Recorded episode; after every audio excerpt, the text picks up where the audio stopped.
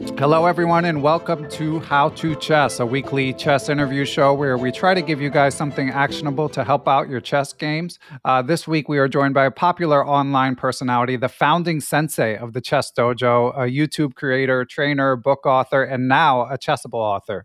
Our, our guest, Kostya Kavutskiy, has just released the much needed course Endgame Studies 101. Anyone who regularly listens to my interviews on how to chess, and especially on the Perpetual Chess podcast, has probably heard a grandmaster or an improver recommend endgame studies as an improvement method. No less than Judith Polgar recently said that one of she thinks it's one of the biggest contributors to her early success. But as we've discussed in other interviews, for players under the rating of 2000, it can be hard to find puzzles that are challenging but gettable, that aren't just like straight up impossible for that level. So enter Kostya Kavutskiy. But before we talk about that course and about endgame studies, let's just go ahead and welcome him. Kostya, how are you, sir? I'm doing great, Ben. Thanks for having me on. Yeah, I'm excited. And as we record, it's on publishing day. So so big day for you. We'll push this out not the day that the uh, the course has dropped, but we'll try to get it out pretty quickly because um, you've got a lot of online fans and a lot of people have been waiting for this. So you think you're ready to dig into the topic of uh, endgame studies, Kostya? Yeah, absolutely. Yeah, I'm super pumped. Okay, so let's let's get to it and let's start with just very basic. So, what does the term endgame study mean, Kostya? Okay, good. So an endgame study is a specifically composed puzzle. Uh, and there have been thousands of them in history. There are all of these like puzzle composers that basically uh, come up with endgame puzzles that tend to have obviously not very many pieces on the board uh, and also have a very specific, usually highly creative solution, one that's not obvious, not straightforward. The solutions tend to be quite elegant, artistic, uh, and classically kind of tough to find. Yeah, and it can be confusing, I think, especially for newer players. If you hear someone talk about endgame studies, endgame studies, it's like, does that just mean I study my endgames? But no, it's a very specific thing. So you should study your endgames, but endgame studies are, as Kostya said, a composed puzzle, and they're often very elegant and super cool. So it's really good that Kostya has sort of um, found a way to bring them to to um, newer players and lower rated players who who hear how important they are and want to work on them. So because the reason this hasn't happened that much in the past, of course, is because um, a lot of these composers sometimes they're competing for prizes or they want to illustrate this really sort of elegant, um, maybe abstract chess theme or combination of themes. But Kostya, I've been looking at your course and really enjoying it. Could you let our listeners know how you managed to make it a, a more accessible format? Right. Yeah, absolutely. As you mentioned, uh, a lot of studies tend to have um, not just one really abstract element, but multiple. There might be multiple variations and tons of like really tricky ideas or motifs that you have to find on your way. And that's why generally they're only recommended for strong players. Um, growing up, I always heard you had to be like 21, 2200 before attempting endgame studies. And then once you got to that level, endgame studies are uh, some of the best training you can do for your calculation. Um, but what I've always felt like is that a lot of these patterns and these themes that come up in these studies are very instructive. And what I tried to do is just essentially break down some of the fundamental building blocks and patterns that often come up in um, studies. So there's all kinds of these, I would call them, let's say, tactical themes like attractions and deflections, trying to lure a piece to a specific square, trying to lure the enemy king to a specific square, um, that come up time and time again in studies um, but if you're just attempting uh, an endgame study for the first time, it's going to be really difficult and frustrating because there could be multiple variations. The solution can be really deep. Uh, the classic book that everyone always talks about is uh, Domination by Kasparian. Um, and, and that book is great. It has like 2,500 studies in there from different composers. Um, but the the level of difficulty in these studies tends to vary quite a bit. It might go from something that's kind of doable to the next one is like a 20 move impossible combination that's even super difficult for like IMs and, and GMs. So I basically try to break up the course into multiple parts. We start off with a tactical foundation where we're just focusing on some of the key tactical motifs and, and patterns. Um, so really quick, I would even call them like basic, simple tactics. Uh, and I really try to, to make the course as accessible as possible. So it starts off with like two move tactics and then slowly works its way up to slightly trickier uh, and more challenging ideas. I also wanted to include a big section in the course on um, actual uh, solving techniques, which, which, I'd be happy to go into uh, further detail. Because a lot of these endgame studies are difficult to solve if you've never kind of attempted before. But my hope is that by just showing some instructive examples and some key techniques that I think a lot of strong players kind of learn naturally and kind of make it easier for most players to actually go through and start solving some of these problems themselves. Yeah, that is something I wanted to ask you about because even though you hear a lot of strong players like yourself recommend endgame studies, you'll you'll hear some of them say like, you know, you got to lock yourself in a room. I don't care if it takes 3 days. You're not leaving that room till you solve that puzzle. And then you'll hear others say like, you know what? Give it 10 minutes. if you don't get it after that, uh, if if you know, for example, I heard IM Cyrus Lakdawala say that if you feel like you're on the right track, stick with it. But if you just feel like you're banging the head against the wall, it's okay to give up. Uh, where do you come down on this debate, and what advice can you impart, Kostya? Yeah, well, shout out to Cyrus, by the way. Actually, his book, uh, Rewire Your Chess Brain, is one of the books that really inspired me to do this course um, because uh, his point, as I remember, is that just the, the process of solving the problem is useful, even if you don't get it right, uh, which I fully agree with. It, it's really all about practice and trying to solve difficult problems, and then reviewing the solution and trying to learn um, from those ideas. Uh, personally, I've always uh, understood the the side of you know just suffer with a problem until you get it right, and I've definitely spent my hours you know working on endgame studies. But generally, I feel like I I fall on the side of um, spend up to, let's say, 20, 25 minutes or so. Uh, maybe longer if you're working with like a training partner and you guys can analyze a little bit. Um, but generally, I, I, don't recommend banging your head against the wall too much. I feel like you should really try uh, to solve it yourself, really give it a good attempt. Um, but then at a certain point, you don't want to just be suffering. Just go through the solution, try to understand the ideas, uh, the patterns. And maybe just as a quick practical tip, one thing that's always helped me with my calculation when I was going through a difficult problem is that once I've gone through the solution, to go back to the starting position of the puzzle, now that I know the answer, and just visualize the full solution and all of the, the variations, just to get a feeling of what it feels like to actually sit down and calculate all these lines and see every move. Uh, and I think that's just something that's very good for your overall visualization. It also gives you a psychological sense of like, you know, you could have solved this problem had you seen this idea or this pattern in this one, this one line. Good stuff. Yeah. And um, you've, of course, mentioned obviously this is often recommended as a way to improve your calculation skills, but could you speak more broadly about like what skills you help you think it helps develop, especially compared to say just like straight up tactics trainers, which obviously uh, every chess improver has some familiarity with? Yeah, absolutely. Uh, and I would say that this course is more uh, of a tactical course than an endgame course. I think endgame studies and solving studies um, really boost your calculation. The classic skills that people always mention is that it really boosts your imagination, just your ability to find very unexpected ideas. Um, and I would also say it helps your resourcefulness, um, which I would describe as, um, you know, having a position where it feels like it's time to resign or there's no more hope or there's no no win and just finding some uh, unusual idea that that happens to work in that position I think it's also really good uh, for strengthening, let's say, your um, analytical skills. Uh, a lot of times in, uh, in in the process of solving a study, you go down one variation, it doesn't quite work, and you go back to the starting position. You realize, oh, if I start with this one forcing move first, my solution will now then work once the position has adjusted a little bit.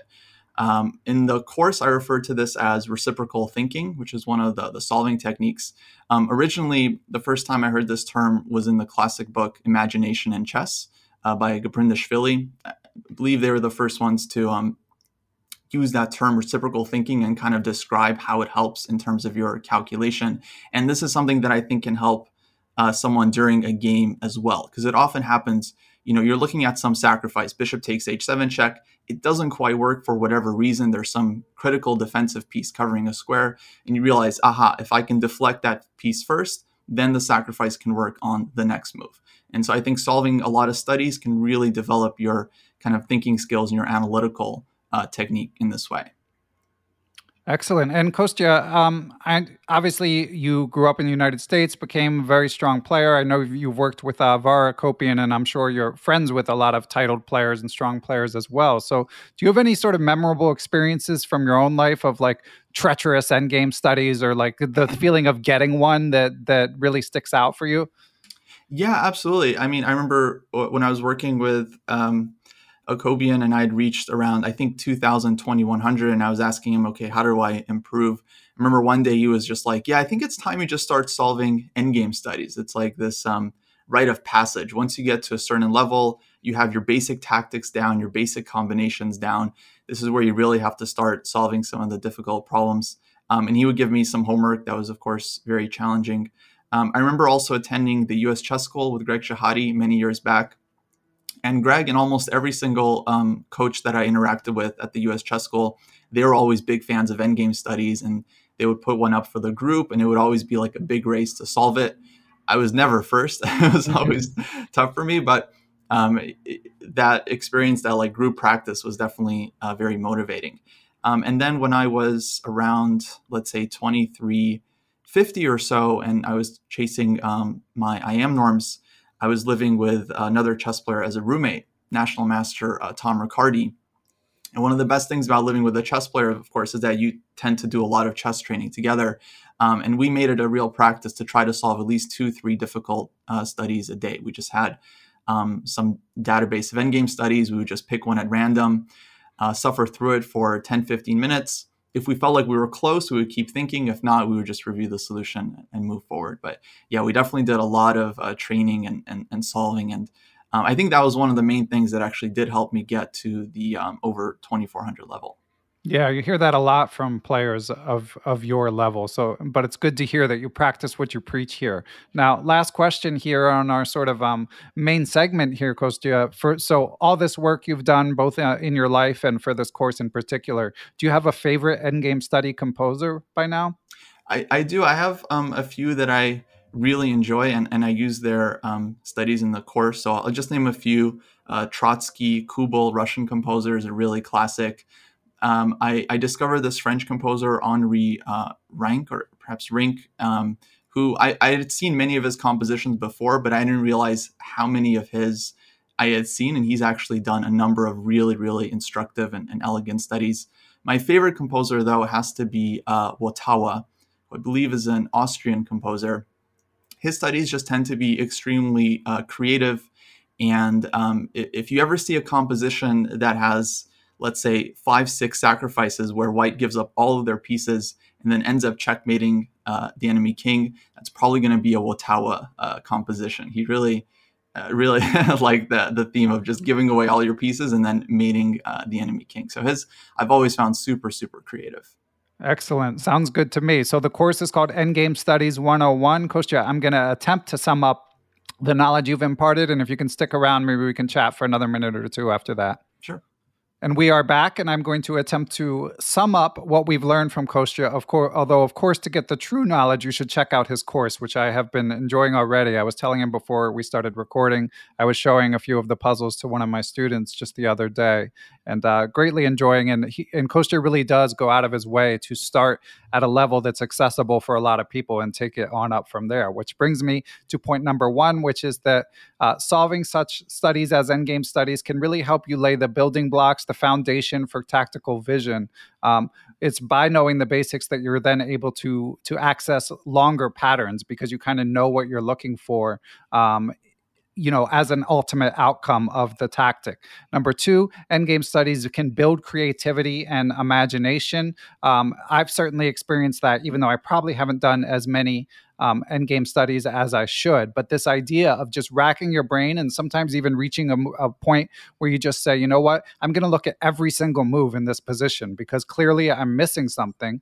Um, and that aspect of just looking at moves that you you wouldn't necessarily look at um, if you're just sort of relying on your system one, just sort of uh, reacting automatically. Um, of course, I'm referring to your system one thinking, your automatic thinking. Um, if you just do that, you may not get the answer. So, really learning to rack your brain is something that can be developed uh, from endgame studies. And point number three is, of course, this can be really helpful for tournaments. Um, you, that's part of the reason you hear all these uh, amazing players like Grandmaster Akobian and Judith Polgar, and the list goes on, talk about studying endgame studies because this idea of there being like one discrete solution and needing to find the kind of exact path, like whether you know it or not, whether you know when it's presented or not in a tournament, uh, that can be something that really helps you uh, optimize your results. So great stuff from Kostya Kavutskiy as always. So Kostya, I feel like you're you're probably just like just coming up for air as you join us. You were just at the U.S. Championship, help covering the event. Now you've got a course coming out,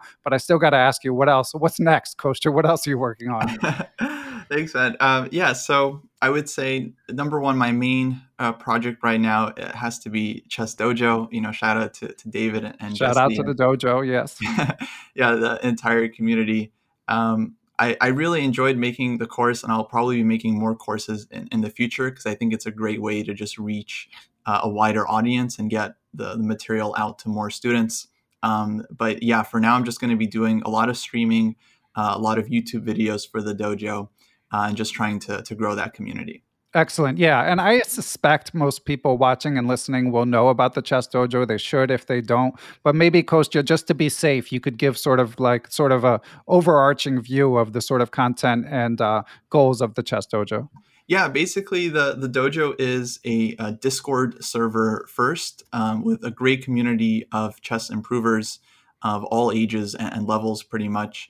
Um, it's yeah, wonderful place where people can hang out. They can talk chess. There's a, a channel to find uh, training partners, which is very uh, popular. We also run a lot of tournaments and events, and of course, we have a Twitch channel where we stream uh, lessons and uh, sometimes we'll do commentary on tournaments and things like that. And of course, we have a YouTube channel with some of our specific lessons um, as well.